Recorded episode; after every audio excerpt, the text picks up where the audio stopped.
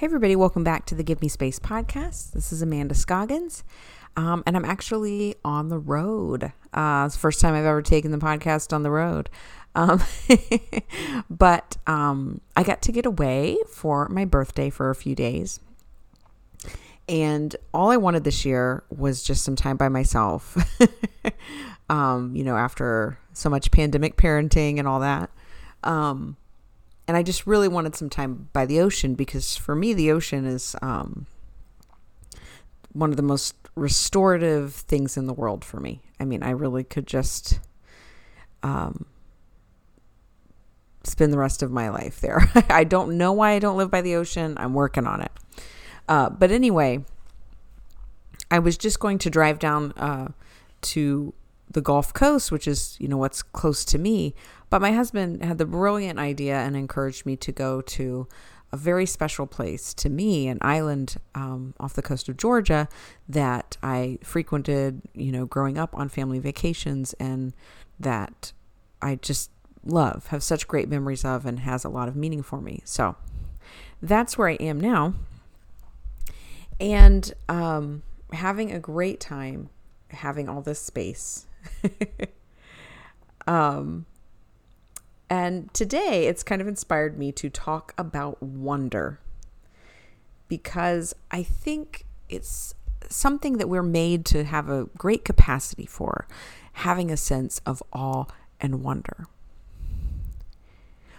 We have talked before about beauty and that you know when we appreciate beauty it can really open up space in our lives uh, and and wonder is, is kind of just another side of that coin but I think, you know, in our very, you know, dry, crusty, secular world uh, with very little enchantment in it, um, it's easy for us to lose wonder, to lose a sense of awe and, and curiosity about the world.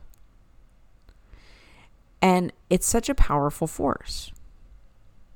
And the reason that I'm thinking about it so much right now is because on this trip, you know, I've spent a lot of time um, on beaches. And uh, like I said, for me, the ocean is just, it's an instant connection to that which is wonderful. You know, it's an instant connection for me, um, really to God, uh, to a deep sense of, you know, something bigger than myself and that there is so much mystery in this world and that I'm glad there is, even though it's wild and untamable and perhaps dangerous. Um, I wouldn't have it any other way.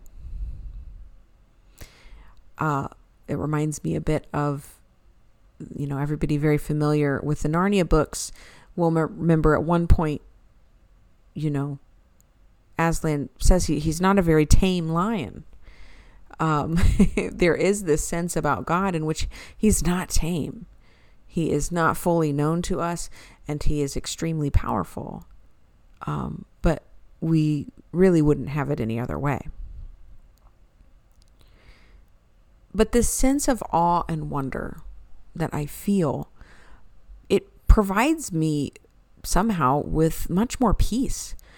And it opens my heart up to see things in new ways, to um, just feel differently about my place in this world. And so I, I, you know, I think it's hard in this world to maintain a sense of wonder. And like so many things, I think it's kind of something we need to cultivate, a muscle we need to exercise, if you will. But I think it's really something we're called to as religious people um, we should feel a deep sense of awe and wonder in our lives. We shouldn't be afraid of mystery um, and not knowing things and uncertainty. Uh, we should welcome it. And that's really tough. I know, especially with the uncertainty bit. I know we'd always really like to know what's going on, right? this is a deep struggle in so many of our walks with the Lord. Um, I know it is for me. But I do remember once very clearly Jesus saying to me, you know, you can have certainty or you can have a relationship with me, but you don't really get to have both.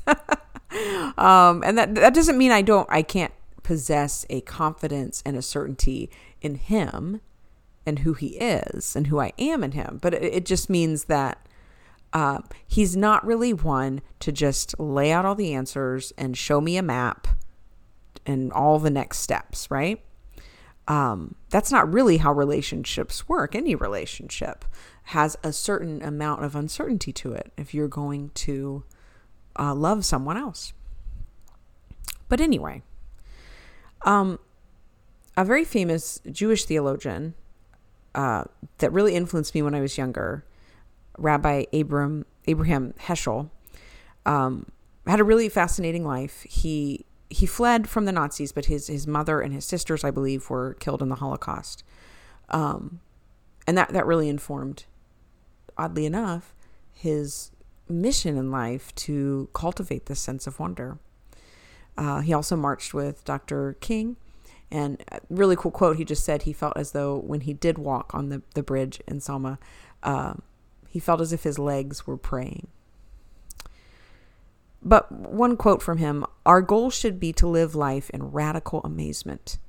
Get up in the morning and look at the world in a way that takes nothing for granted. Everything is phenomenal. Everything is incredible. I never treat life casually. To be spiritual is to be amazed. I find that so challenging as a Christian. I really should be amazed and filled with wonder. So, how can we awaken the part of our brain that responds deeply to you know things that might fill us with this this sense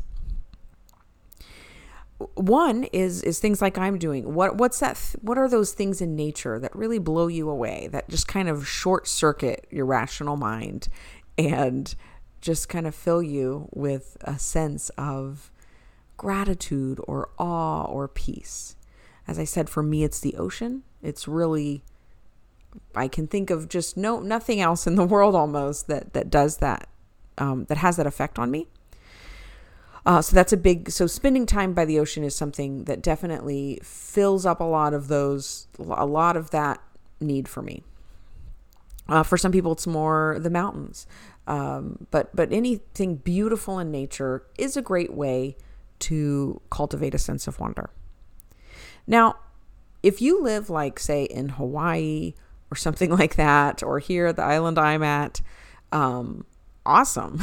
you can just walk outside and, you know, have that all the time. Many of us don't. Some of us live in the suburbs of Dallas. um, and so, you know, we can go on a treasure hunt then for those things that would fill us with wonder. Um, one way to do this, I think, a, a big weapon in in this fight against uh, being cynical and bored and stale, uh, is slowing down. I often challenge myself to walk as slowly, slowly as I can when I'm just walking the dogs. Forget about cardio and calories for a minute. Forget about all the things you have to do. When we make ourselves slow down, we see things differently. We notice things that we've never noticed before. And so, if we just slow down, and deep breaths can help too, just slow down there's so many things in front of us that can fill us with wonder. If we just meditate on a flower or a tree, the changing of the seasons, um, the face of a child, uh, the love that we feel towards someone in our lives, our pets. I mean, really, there's almost nothing that we can't wonder at if we slow down and look at it hard enough. Um, so slowing down is definitely a great way to start to open ourselves up to being able to look at things with wonder and curiosity. Um, music, of course, can help.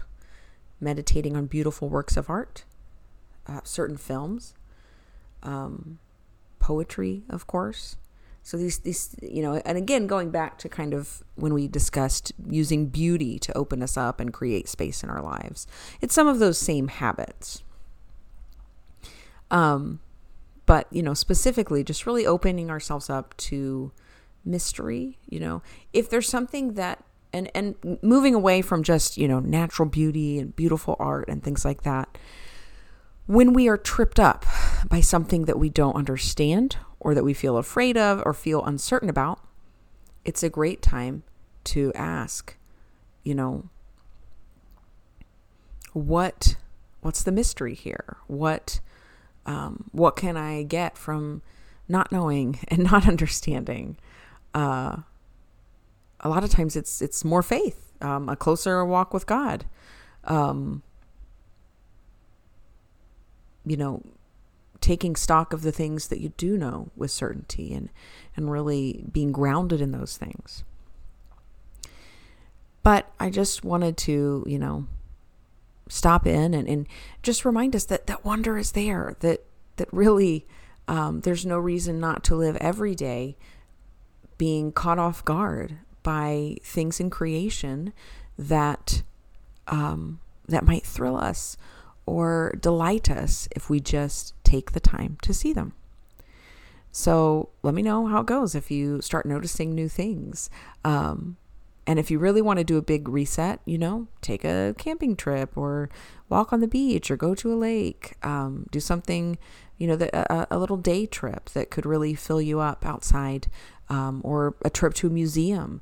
Just slowly, you know, even if you spend much of your time there looking at one painting, um, you know, just opening ourselves up to the things in this world that open ourselves up to the things bigger than this world. Um, I hope you have a great week, and I'll talk to you next time.